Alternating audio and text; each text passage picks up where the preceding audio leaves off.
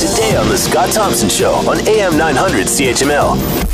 Is enough being done for first responders when it comes to mental health and post traumatic stress disorder? One MP has put forward a bill called C211, which would form a national strategy around PTSD. To talk more about all of this, uh, Todd Doherty is with us, Conservative MP, Cariboo Prince George, and on the line with us now. Todd, thanks for taking the time to join us. Hey, Scott, thanks for uh, allowing us this opportunity to talk about C211. So, why is this important to you? How did this make it to your desk? Um, well, it's something I uh, I worked uh, with at-risk youth, at-risk adults a uh, long time ago. I don't want to uh, age myself now, but um, uh, suicide prevention, crisis intervention, a very long time ago. I've had um, a lot of friends uh, in that are first responders, a lot of friends that are also uh, veterans and military, as well as family members. Um, and um, you know, we are only just now beginning to understand uh, the term what the term uh, post-traumatic stress disorder means. Um, you know, we used to call it um, shell shock or walking wounded, and and um, you know, we are now just beginning to see really what the effects of um, experiencing human tragedy uh, on a daily basis, uh, how that impacts people, and and um, I started working on this uh, way before even getting the nomination as a, a, a to to be the the candidate of record for the Conservative Party, uh, in the hopes that if I was uh, successful, that I I could put forth this um, uh, this this bill and. Uh, uh, was fortunate enough to be able to table uh, C211 January 26th of uh, of uh, 2016, and um, we've been working towards uh, having this bill passed not only in the House because it's passed unanimously um, about 165 days ago, um, uh, June 16th. All 284 members of Parliament stood in the House and, and passed unanimously, and it, it, currently sits in the in the Senate. Uh, must make you feel good when you get that kind of support.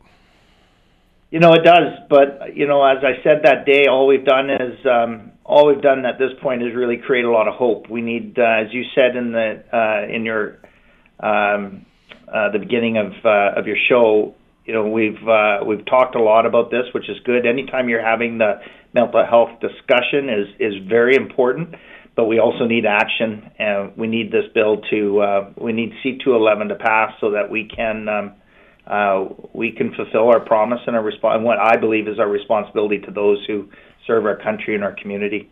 Uh, why has it taken so long to have this discussion about first responders? Mind you, it wasn't that long ago we started having the discussion about our military, and then from there it, it, it, sort of went to first responders. But do we just not expect that they would see or experience the same sort of things as as those in the military? Because you think, my goodness, on a day to day basis, what an EMS worker must see uh, it, it must be tremendously traumatic. Why has it taken so long for us to, to realize that these people may be suffering? Well, you know, Scott, that's a that's an excellent question, and I always say that um, you know movies are books are written about the heroics, and movies are made about the heroics that we see of our firefighters, our police officers, our paramedics. Um, you know, these are our real life superheroes. You know, um, we we think that these people underneath their uh, their uniforms they wear these capes and and we trust that when we dial 911 um, that regardless of how they're feeling they come running and that's the absolute truth we these people are larger than life we grow up you know thinking that we want to be a, a police officer or a firefighter we we put these people really on on a uh, they are our everyday heroes, and we put them on a pedestal. We truly do, but we always have to remember that ultimately they're, they're human. And um, you know, uh, the average human will experience maybe five or six traumatic events in, the, in their lifetime. Um, but first responders, veterans, uh, military will experience anywhere up to 900 traumatic events during the course of their career. Um, and, and those are those are staggering numbers. You know, when when they put their uniforms on every day, they know that uh, in some way or form they're going to see people at their most vulnerable. They're going to experience human tragedy, sights, sounds, smells um, that uh, you can't just erase.